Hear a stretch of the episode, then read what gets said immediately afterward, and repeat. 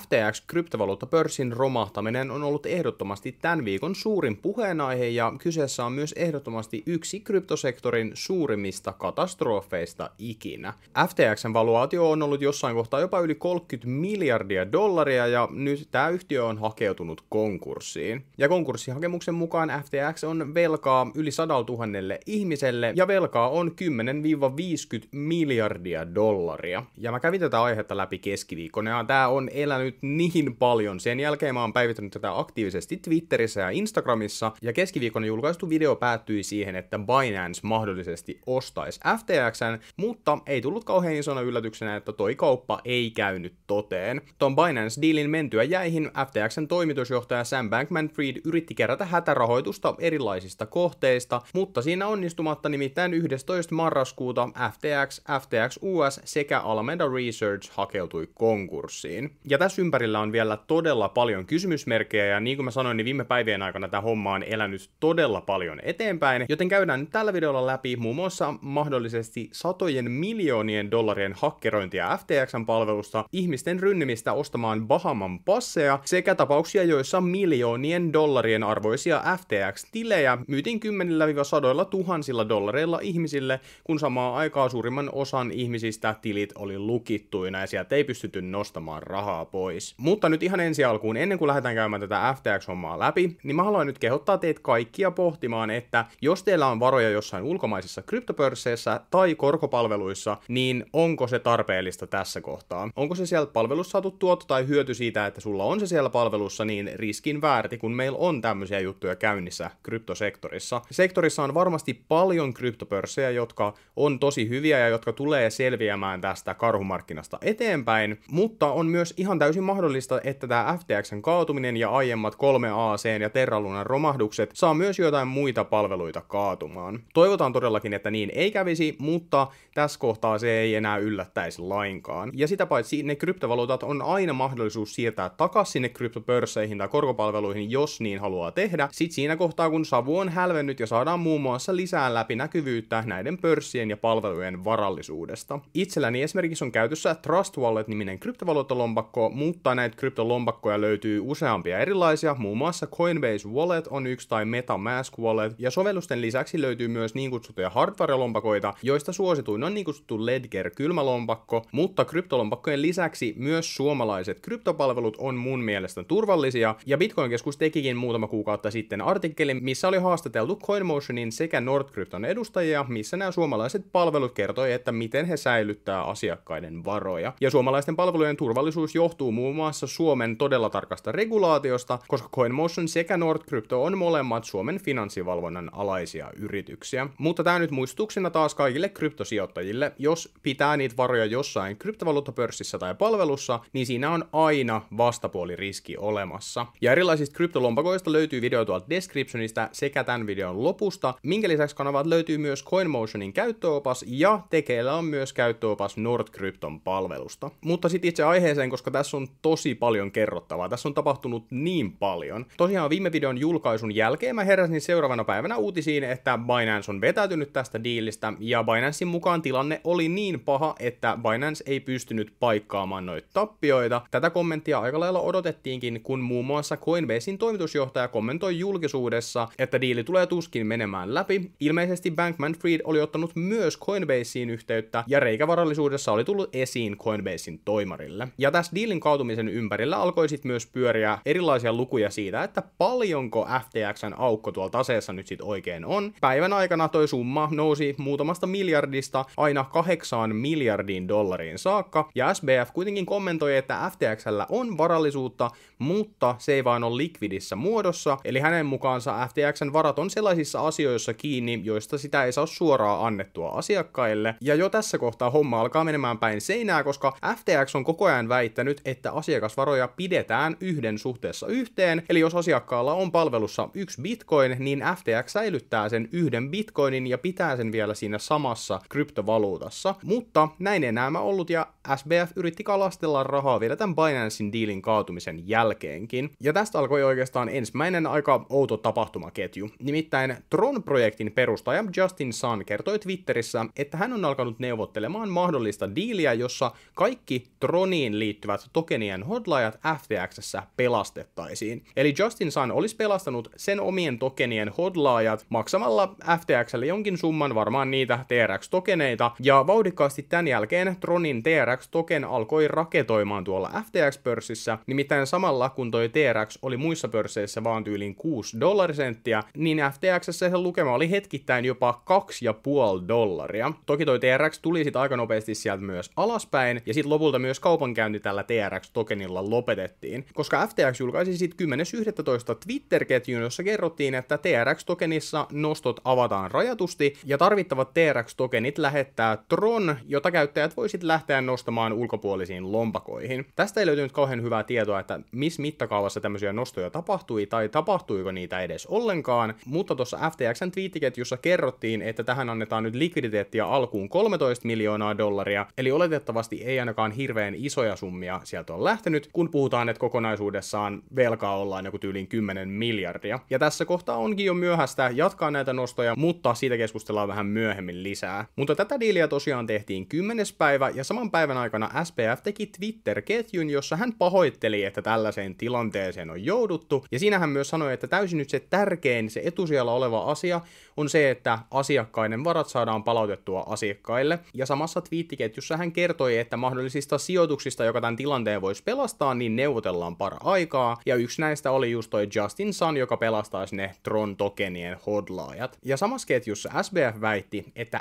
FTX US-käyttäjät ovat turvassa, kaikki on kuulemma jatkunut siellä Jenkki-palvelussa normaalisti, ja FTX US on 100 prosenttia likvidi. Kaikki voi siis nostaa FTXn Jenkki-versiosta rahansa ulos normaalisti. Ja tuohon mennessä kaikki nostot olikin jatkuneet normaalisti, ei ollut tullut mitään tietoa siitä, että FTX US-palvelusta ei olisi voinut nostaa varoja ulos, mutta tämä ilmoitus tulee esiin hetken kuluttua uudestaan. Tämän lisäksi Sam kuitenkin väitti, että myös FTX Internationalin varat on sen velkoja suuremmat, mutta hän kertoi, että nämä varat ei ole likvidissä muodossa, jonka takia ollaan tässä tilanteessa, että on jouduttu keskeyttämään asiakkaiden nostot palvelusta. Ja selitys sille, minkä takia nämä varat ei ole likvidissä muodossa, on kuulemma huono pankkitilien nimeäminen. Eli siis Bankman-Fried sanoi suoraan, että hän on luullut, että FTXllä yhtiönä olisi enemmän rahaa kuin heillä oikeasti oli. Eli epäsuorasti tässä hän toi esiin, että FTX on käyttänyt asiakkaiden varoja, koska Sam luuli, että ne oli FTXn varoja. Ja nyt tästä aiheesta on tullut lisätietoa muun muassa Financial Timesin artikkelin kautta. FTn saamien tietojen mukaan Sam olisi koodannut tuohon FTXn kirjanpitoon niin kutsutun takaoven, mistä hän on voinut ottaa rahaa ulos ilman, että se näkyy tuolla kirjanpidossa, ja muun muassa näkyy niille tahoille, jotka noita kirjanpitoja katsoo, tai muille työntekijöille. Ja ilmeisesti tätä kautta Sam on nyt lainannut Alameda Researchille, eli sille sijoitusfirmalle, minkä myös Sam on perustanut, niin FTXn varoja, joiden mukana on voinut olla myös asiakkaiden varoja, ja Sam ei ole vain antanut näitä Alamedalle, vaan nämä on ollut lainoja, mutta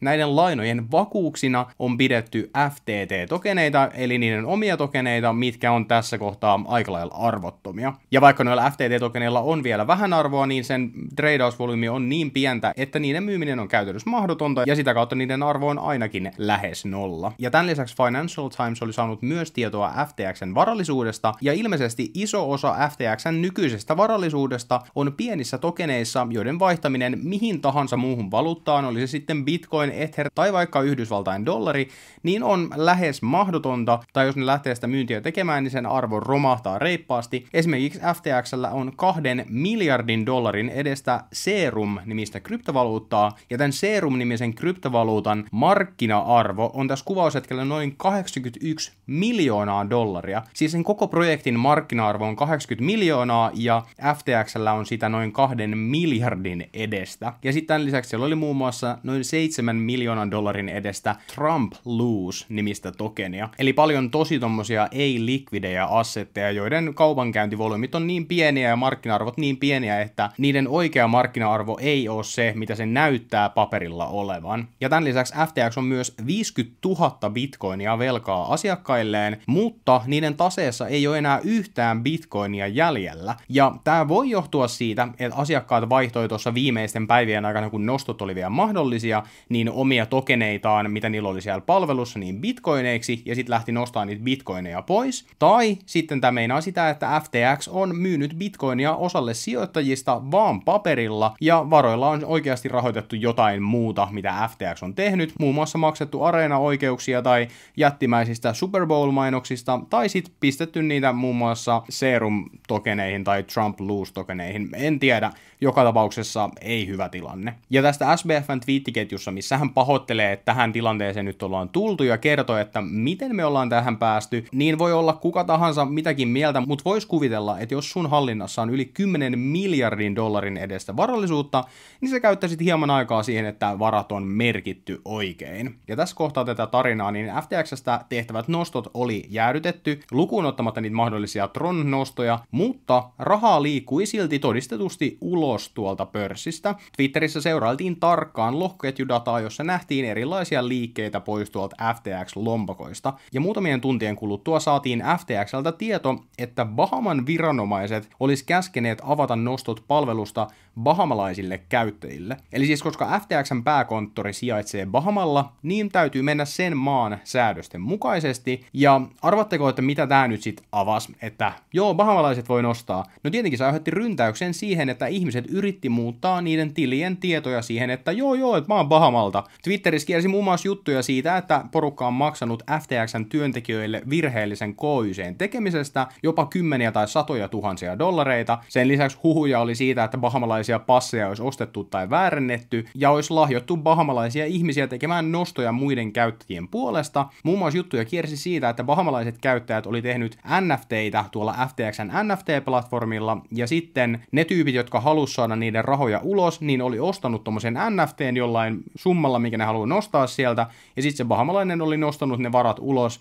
ja antanut osan siitä takas sille alkuperäiselle omistajalle. Ei ole tietoa, että paljonko kokonaisuudessaan tässä kohtaa nostettiin, eikä ole tarkkoja tietoa kaikista näistä asioista, mitä mä äsken toin tässä esiin, mutta paljon oli ihan oikeasti selkeitä viestejä siitä, että ihmiset on joko myynyt niiden FTX-tilejään tai muuten lahjonut, jotta saa ton KYCen tehtyä, jotta saa nostettua varat ulos sieltä. Mutta joka tapauksessa oli kaikille niille, joiden varat oli siellä lukittuina, niin todella epäreilu tilanne, koska osa pääsi nostamaan niitä vapaasti ja osalla voi olla koko niiden varallisuus kiinni siellä palvelussa. Ja tästä aiheesta tuli lisätietoa tässä videon käsikirjoitushetkellä ja se kertoo hyvin siitä, että miten vauhdilla tämä tilanne yhä elää eteenpäin. Nimittäin Bahaman arvopaperikomissio julkaisi tiedotteen, jossa he sanoivat, että Bahaman viranomaiset ei ole missään kohtaa antanut FTXlle ohjetta avata nostoja bahamalaisille henkilöille. Ja silti FTXn official Twitter Twitter-tilillä on näin väitetty, ja ne on avattu ja selkeästi nähtiin, että sieltä nostettiin tosi paljon rahaa ulos, ja nimenomaan bahamalaiset käyttäjät. Ja tämän lisäksi Bahaman arvopaperikomissio tuossa tiedotteessaan sanoo, että nostoja tehneet bahamalaiset voidaan haastaa noiden varojen palauttamiseksi konkurssisäädösten mukaan. Ja FTX ei ole ainakaan tässä kuvaushetkellä kommentoinut tätä asiaa mitenkään, ja muutenkin siellä on ollut tosi hiljasta tässä viime päivinä, mutta tämäkin vaikuttaa taas siltä, että koitettiin luoda sisäpiirille mahdollisuus nostaa varoja ulos ennen kuin koko paikka on tyhjennetty tai jäädytetty esimerkiksi bahamalaisten viranomaisten toimesta. Ja viimeistään tämmöisten huujen pyöriässä menee taas pohja siltä Samin kommentilta, missä hän sanoi, että ensimmäinen asia, mitä he haluaa nyt tehdä ja isoin prioriteetti on se, että asiakkaiden varat saadaan palautettua. Ja näistä Bahaman käyttäjien nostoista seuraavana päivänä FTX ja SBF julkaisi tweetit, jossa kerrottiin, että FTX, FTX US sekä Alameda Research hakeutuvat konkurssiin tai oikeastaan yrityssaneeraukseen ja samassa Samassa hakemuksessa konkurssiin hakeutui myös noin 135 FTXn erilaista yritystä. Ympäri maailmaa oli siis oikeasti 135 erilaista yritystä, mitkä oli kytketty tähän yhteen palveluun. Mä ymmärrän, että yrityksillä täytyy olla, kun ne toimii maailmanlaajuisesti, niin eri alueilla niitä avattuna niitä yrityksiä, jotta voidaan olla sen regulaation mukaan, mutta 135 kuulostaa kyllä vähän paljolta. Ja niin kuin näette nyt tässä näytöllä, niin aika sekava kasa tää on. Tässä on siis kiertänyt tämmöinen kuva, missä näkyy näkyy nämä kaikki yhtiöt ja miten nämä liittyy toisiinsa. Mutta isompana shokkina tästä tuli kuitenkin se, että myös FTX US haettiin konkurssiin, vaikka 24 tuntia aiemmin Sam oli sanonut, että FTX US on 100 prosenttia likvidi ja mitään ongelmia siellä ei ole ollut. Monet myös huomaattiin, että toi konkurssihakemus oli tehty samana päivänä, kun Sam oli tehnyt ton tweetin. Aikamoista sanoa Twitterissä julkisesti näin ja sitten kääntää selkä ja allekirjoittaa FTX USn konkurssihakemus. Mutta sitten kun tämä konkurssihakemus oli tullut, niin moni ajatteli, että tämä nyt olisi siinä, että suurimmat on nyt takanapäin ja nyt odotellaan, että ihmiset ehkä saa sieltä konkurssipesästä sitten jotain jossain kohtaa takas ja saataisiin vähän selkeyttä siitä, että mihin ne rahat nyt ylipäätään on kadonnut. Miten voi olla, että tuommoinen määrä rahaa on vaan hävitty johonkin. Mutta eipä mennyt siitä aikaakaan, että tämä tilanne vaan paheni entisestään. Siis mä en ymmärrä, miten tämä on voinut kehittyä ja kehittyä ja kehittyä. Vielä tässä käsikirjoitushetkelläkin homma on vaan edennyt eteenpäin. Mutta alle 24 tuntia tämän konkurssihakemuksen jälkeen FTXstä alkoi liikkumaan tosi isoja määriä kryptovaluuttaa ulos. Ja tässä kohtaa siis puhutaan oikeasti sadoista miljoonista dollareista. Ja aika pian näiden siirtojen alettua myös käyttäjät sekä FTX Internationalista että FTX USAsta alkoi ilmoittamaan, että heidän tilinsä näyttää nollaa. Eli tähän asti ne tilit on näyttänyt sitä saldoa, mikä mikä sulla on ollut siellä jäljellä, mutta nyt se tili vaan meni nollaan kaikilla. Ja sitten tämän lisäksi se FTXn sovellus alkoi työntämään automaattista päivitystä ihmisten kännyköihin, ja sen takia myös monet alkoi Twitterissä kehottamaan, että kannattaa poistaa ne FTX-sovellukset kännykästä sekä välttää FTXn nettisivuille menemistä. Mitään virallista kommenttia ei saatu FTXltä moneen tuntiin, mutta FTXn virallisessa Telegram-ryhmässä työntekijät sanoivat, että kyseessä on hakkerointi. Eli alle 24 tuntia sen jälkeen, kun tämä firma on hakeutunut konkurssiin, niin yhtäkkiä yhtiö joutuu jättimäisen hakkeroinnin kohteeksi ja satojen miljoonien dollarin edestä varoja siirretään pois palvelusta. Ei tämä voi olla mitään muuta kuin käsikirjoitettu asia. Tämä homma vaan eskaloituu eskaloitumisen jälkeen. Ja nyt ollaan saatu kommenttia FTXn lakimieheltä, joka on siis ainut, joka on kommentoinut mitään enää ton konkurssi-ilmoituksen jälkeen. Hän sanoi, että FTX alkoi sen konkurssi-ilmoituksen jälkeen siirtämään varoja kylmäsäilöön varmuuden vuoksi, ja siirtojen tekemistä sitä vauhditettiin eilen, ja nimenomaan sitä vauhditettiin eilen sen takia, koska siellä on tapahtunut tunnistamattomia siirtoja. Eli siis ilmeisesti jopa 400-600 miljoonaa dollaria on viety tuolta FTX-pörssistä ilman, että FTXn edustajilla on mitään hajua, että ketä ne rahat on vienyt. Ja moni spekuloikin tässä kohtaa, että tämä koko hakkerointi oli vaan inside job, ja pakko sanoa, että se tässä kohtaa vaikuttaa tosi todennäköiseltä, kun kyseessä oli tosi laaja-alaisia siirtoja sekä FTX International että FTX US-palvelusta, mutta hiljaisuus FTXn sekä Samin tileiltä ei ole hyvä merkki, ja jää kuultavaksi ja nähtäväksi tulevaisuudessa, että mitä kaikkea tässä nyt oikein on tapahtunut. Tällä hetkellä on vaan tosi paljon kysymyksiä, ja viimeisen parin päivän aikana on spekuloitu siitä, että Sam Bankman-Fried olisi lähtenyt pakoon jollain yksityislentokoneella, mutta ilmeisesti tällä hetkellä Bankman-Fried on Bahamalla viranomaisten valvonnassa, ja siellä paikalla on myös kaksi FTXn tota, sisäpiiriä, joka tätä hommaa on ilmeisesti pyörittänyt, ja sen lisäksi myös Samin isä Joseph Bankman, joka on tunnettu professori Stanfordin laki- ja taloustieteen koulussa. Joo, uskokaa tai älkää, molemmat Bankman-Friedin vanhemmista on lakimiehiä. Siellä on varmaan mukavat keskustelut tällä hetkellä vanhempien kanssa. Ja Almedan toimitusjohtaja Caroline on ilmeisesti Hongkongissa, ja joidenkin lähteiden mukaan tämä pääporukka koittaa nyt kuumeisesti keksiä, että miten he pääsisivät Dubaihin, jolla ei ole luovutussopimusta esimerkiksi Yhdysvaltojen kanssa. Tämä suunnitelma mennä Dubaihin on kuitenkin täysin silkkaa spekulaatiota, ja mitään virallista tietoa tämän pääporukan aikomuksista ei ole. Ja eskalointi on tässä kohtaa laajentunut FTXn ulkopuolelle isommin vain BlockFi-nimiseen korkopalveluun, ja BlockFi oli yksi niistä yhtiöistä, mikä sai kevään romahduksien jälkeen ison tukipaketin FTXltä, ja BlockFi on tällä viikolla tosiaan keskeyttänyt nostot palvelusta, mutta sen jälkeen asia ei ole edennyt eteenpäin. Tämän lisäksi myös Galois Capital-nimisellä sijoitusfirmalla on ilmeisesti myös 100 miljoonaa kiinni FTXssä, mikä on noin 50 prosenttia niiden tämän hetken varallisuudesta. Mutta vaikka ongelmat on nyt vaan muutamilla firmoilla tällä hetkellä ja isommin vaan tuolla BlockFile, joka on jäädyttänyt nostot, niin se ei todellakaan tarkoita, etteikö tämä voisi laajentua entisestään, ja sitä mieltä on muun muassa Binancein toimitusjohtaja C. Jet, joka käski kryptosektorissa olevia varautumaan siihen, että lisää kryptosektorin palveluiden romahduksia voi olla edessä. Ja tämä on just se asia, jonka takia mä halusin videon alussa heti tuoda esiin, että kannattaa nyt miettiä, että missä niitä omia omistuksia säilyttää. Mä jatkan tästä aiheesta raportointia, kun homma etenee. Varsinkin Twitterissä, että mihin saastais mä oon päivitellyt todella aktiivisesti, koska siellä ihmisillä on todella paljon tietoa tästä aiheesta. Eli pistä ehdottomasti Twitterissä seurantaan, jos tämä aihe kiinnostaa. Kurkkaa se video kryptolompakoista tosta, pistä alhaalta kanava tilaukseen ja mennä nähdään ensi videossa tyypit.